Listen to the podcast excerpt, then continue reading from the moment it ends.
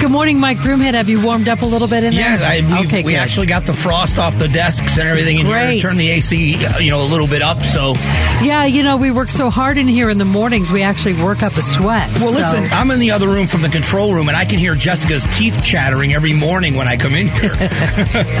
so at least we've warmed everybody up a little bit. Hey, Thank- leave me out of it. Thanks, Jamie, and good morning, everyone. a lot of guests on the show today. Coming up at 8.35, about 20 minutes from right now, uh, Nathan Wessler, who is the Deputy Director of the ACLU Speech Privacy and Technology Project, he uncovered a program at the Attorney General's office. Now, this goes back a long time. This is not the product of our current Attorney General, although the current Attorney General says the courts have weighed in on this program, and they and she believes it's constitutional. She, she says it's also valuable in stopping a lot of the trafficking that goes on by monitoring financial transactions. So we're going to get the details of what's in this program and why Mr. Wessler and the ACLU believes that this is unconstitutional. So uh, is this an invasion of people's privacy? We're going to talk to him about that at 8:35. One hour later at 9:35. Uh, Pastor Rob Williams, who has been on the show before, is going to join me, and we're going to talk about the decline in Christianity or faith-based things in in America. There are a lot of churches that are closing. I think it's an interesting topic as to why this is happening. If in fact this is a trend, what is it going to take to reverse it? And it doesn't need to be reversed. So that happens. And at 10:35, Asa Hutchinson, former governor of Arkansas, will join the show. We are going to talk to the governor about why he is in Arizona and what could be coming in his future. So all that's happening at 10:35 this morning. That's where we're at. We start this morning with rising gas prices. Gas prices are on the rise again. We were warned about this happening as more demand is coming in. China is opening back up. They are getting rid of their lockdowns, and so we are seeing more of a demand for fossil fuels and gas is going up. Here's what's interesting. I want you to hear the. This is about a minute long, but it's worth the listen. This is the White House press secretary, KJP, Karine Jean Pierre, who's to blame for rising gas prices. As many of you are tracking, this week House Republicans will vote to raise gas prices on American families. The contrast in priorities could not be more stark. The president spent the last two years, as you know, doing everything he could to lower gas prices for American families, and prices are down about $1.60 a gallon since last summer. Now, House Republicans are using their n- narrow majority to force the American people to pay higher gas prices, just as big oil companies are amassing record profits. What's even more alarming is that this is not the only attempt by House Republicans' majority to raise costs on middle middle class families. House Republicans are also pushing a tax increase on middle class families, an inflation worsening tax cut for the rich, and high prescription drug costs as well. These extreme policies would subject working families to immense financial pain and balloon our deficit, all just to benefit the wealthiest taxpayers and big corporations. It, first of all, I will tell you from my personal perspective, it is one of the biggest loads I've ever heard. The idea that in the climate we live in right now, that, and this is, this is the narrative though, this is how the game is played. The narrative and the perception is that Republicans are the party of the rich. So now they are intentionally raising gas prices. They are going to raise taxes on working class families and they're going to give tax cuts to the wealthy, which is going to hurt inflation.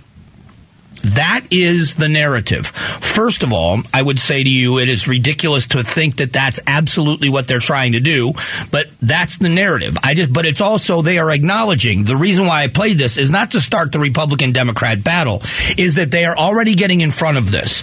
If you remember when we heard about inflation, when we first started hearing the word inflation regarding this administration, we were told transitory. They, for weeks, parroted and echoed that for sentiment transitory transitory transitory until they couldn't anymore and they're paying a heavy price for it because the perception is you either lied or you didn't know what you were talking about both of them are scary so now what they're doing is they are seeing the handwriting on the wall. Gas prices are going up. So it doesn't necessarily have to be the cause of things, but they are going up. And if gas prices are going up, we now know who's to blame because Karine Jean Pierre just said that. But now this is where they're not on the same page just yet with their narrative in the administration. Because in the past, we've had the energy secretary on, Jennifer Granholm. She was in Arizona, she was touring some coal plants, and she was talking about clean energy. She was kind enough to come on the show. She called in and I asked her a multitude of questions about who's to blame for at the time the very high gas prices and rising gas prices. And she said it was the fossil fuel companies.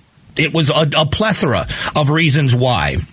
So I specifically asked her, are there any policies in this administration that are contributing to the rise in gas prices? She said, absolutely not.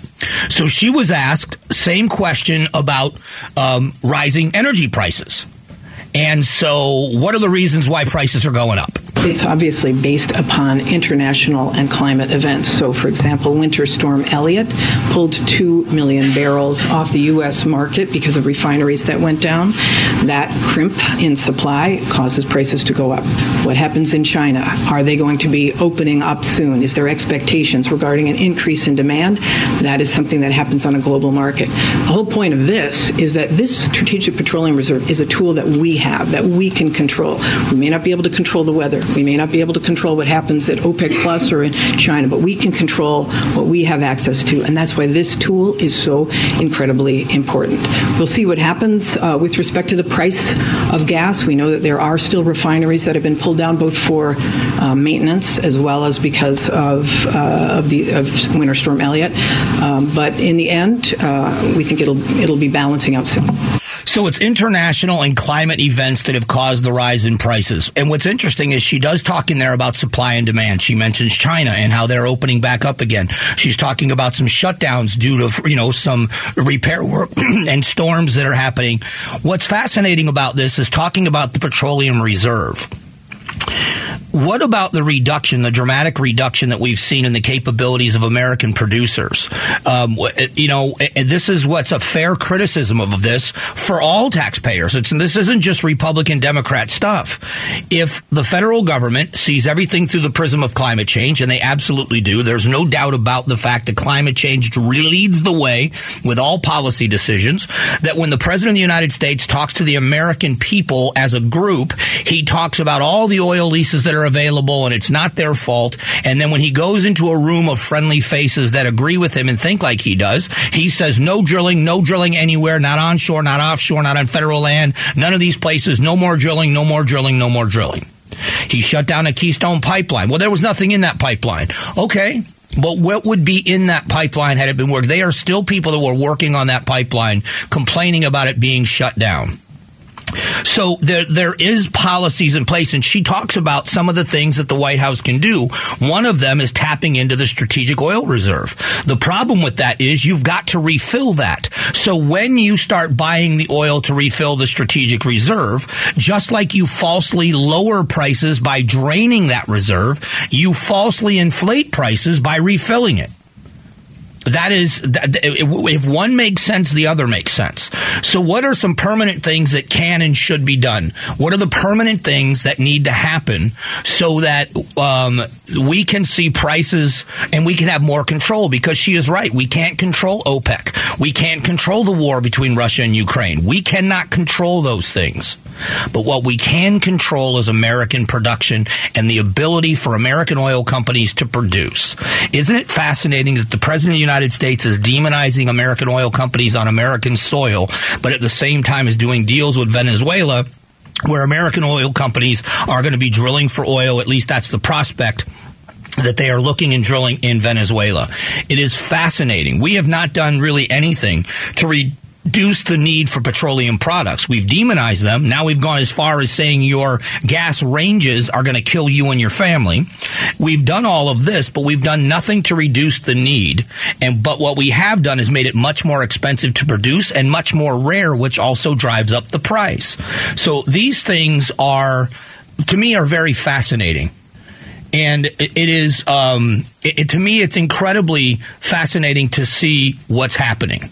Um, what we're going to do in just a couple of moments is we have a great guest coming on the show. We have got a guest coming in that is um, going to talk about. We have have him on the phone. His name is Nathan Wessler, deputy director of the ACLU Speech Privacy and Technology Product, and Mr. Wessler is going to talk to us about a surveillance program that is tracking money transfers right here in Arizona and other states. We're going to talk about about why he believes this is unconstitutional. Constitutional next.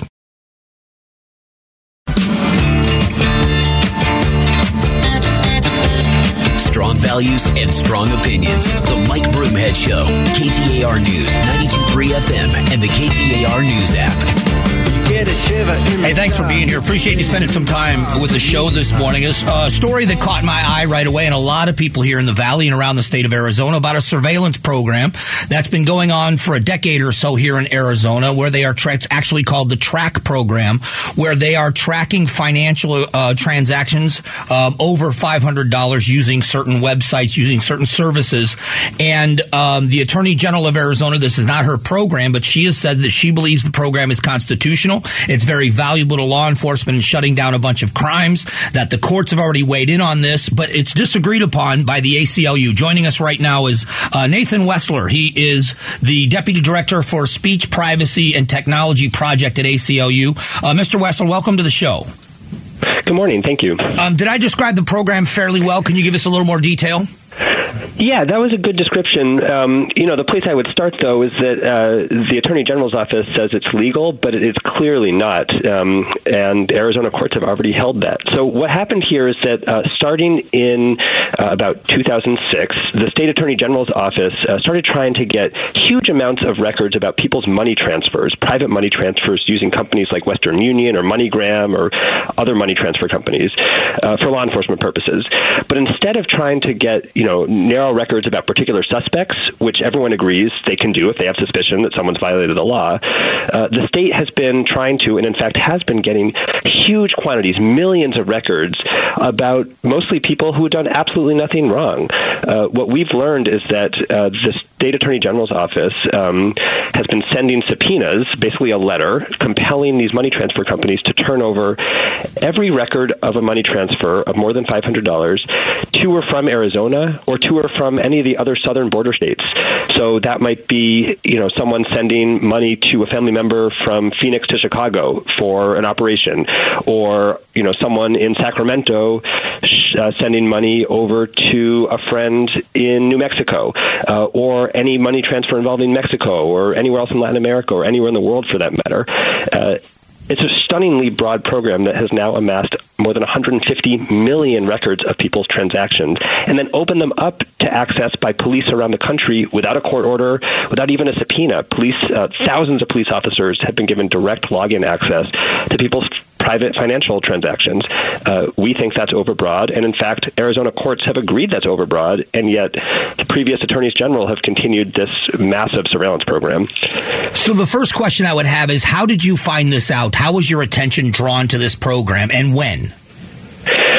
So last year in March, uh, a member of the U.S. Senate, Senator Wyden from Oregon, uh, released some some basic details about this program that his staff had learned through talking to money transfer companies and some federal agencies uh, in the Department of Homeland Security that had been working with the Attorney General's office. Uh, and so we knew at that time that there were some millions of records in this database that federal agencies had obtained illegally under federal law using subpoenas that actually violated federal law. Uh, those subpoenas were withdrawn once the senator shed light on this, but it left a lot of unanswered questions about how a state government, the state of Arizona, had set up what seemed to be a massive surveillance program and then made it available to federal agencies and state and locals around the country. So we sent a public records request to the Arizona Attorney General's office uh, last spring, and then several months later, uh, we got records that shed light on what's really a staggering uh, scope of surveillance. Really, a, it's a, a scandal that had gone totally unnoticed in the public, uh, operating in secret. Um, among the records that we got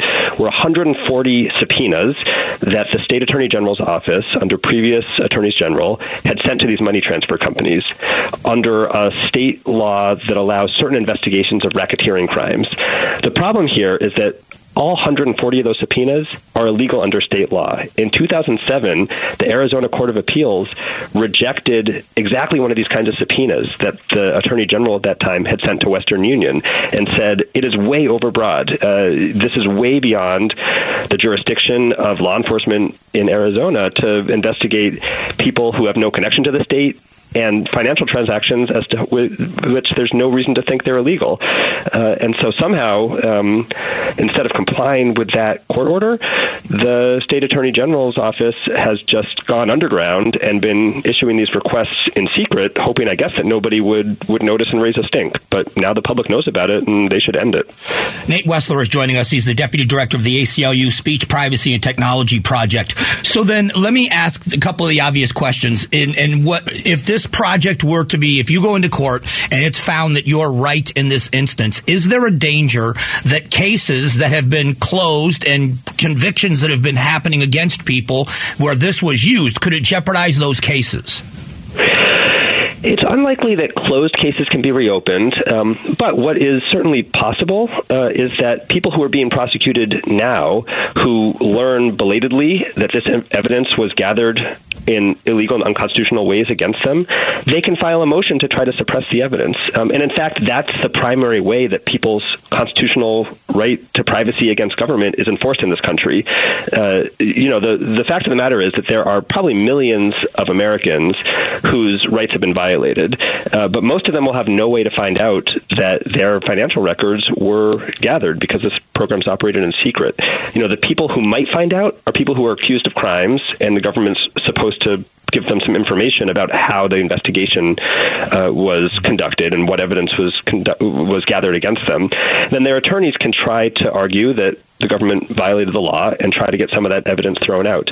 Um, it's possible that could affect a few prosecutions, but if it does, I actually think that's a good thing uh, because otherwise we're just going to have more of this government illegality with impunity. There have to be some consequences. The the government has to know there's some teeth to the law, and if they don't um, respect people's constitutional and legal rights, uh, they're going to have some problems. Do you know how many attorneys general in Arizona were involved in this, and then nationwide who have been a part of this project? Do you have a count on that number? Yeah, there were at least three previous attorneys general involved. Um, uh, two of them, uh, including mostly Attorney General Brnovich, were responsible for these 140 illegal subpoenas from 2014 until recently.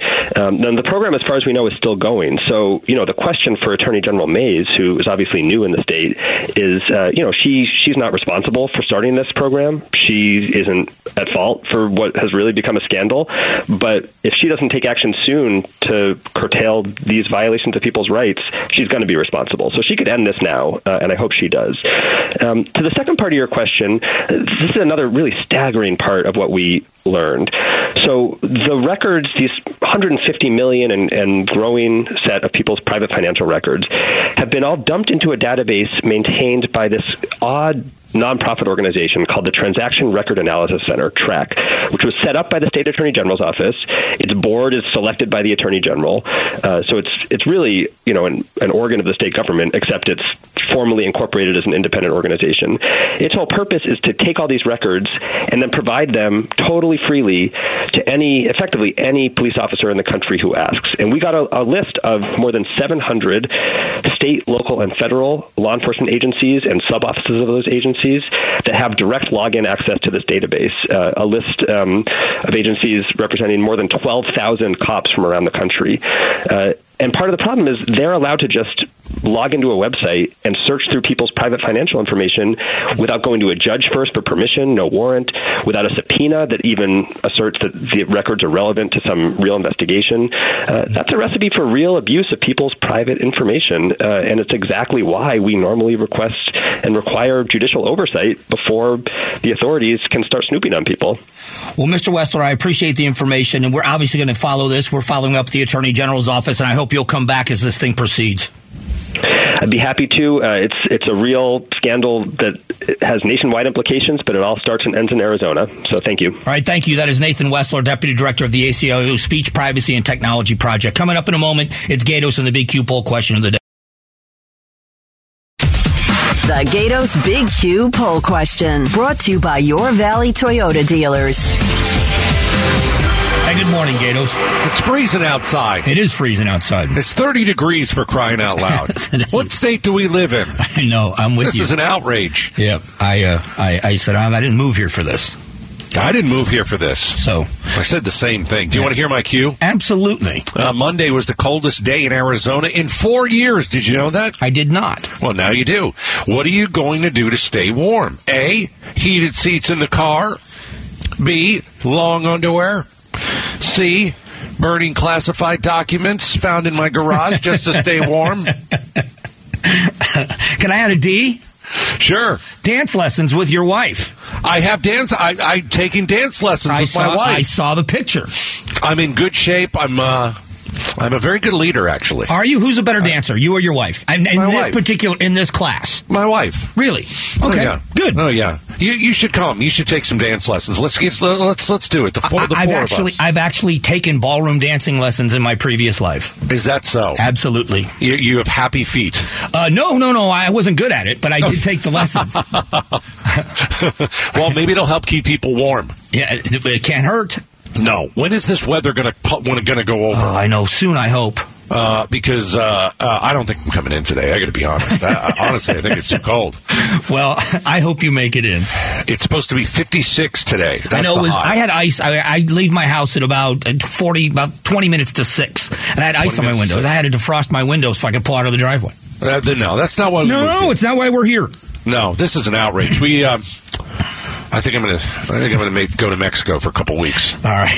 well, Gatos, it's good. I, a matter of fact, I can't wait to talk to you tomorrow and find out if you made it into work today. You don't care if I make. I do. I do Okay. care. All right. Thanks, Gatos. All right. I'll see you. All right, the Big Q poll question today brought to you by your Valley Toyota dealers. Go to KTAR.com. You can weigh in and you can see how other people vote. Um, coming up just after 9 o'clock, details about the propo- propo- proposed use of force policy changes at Phoenix PD. More on that coming up here in just a couple of moments, so please stick around for it.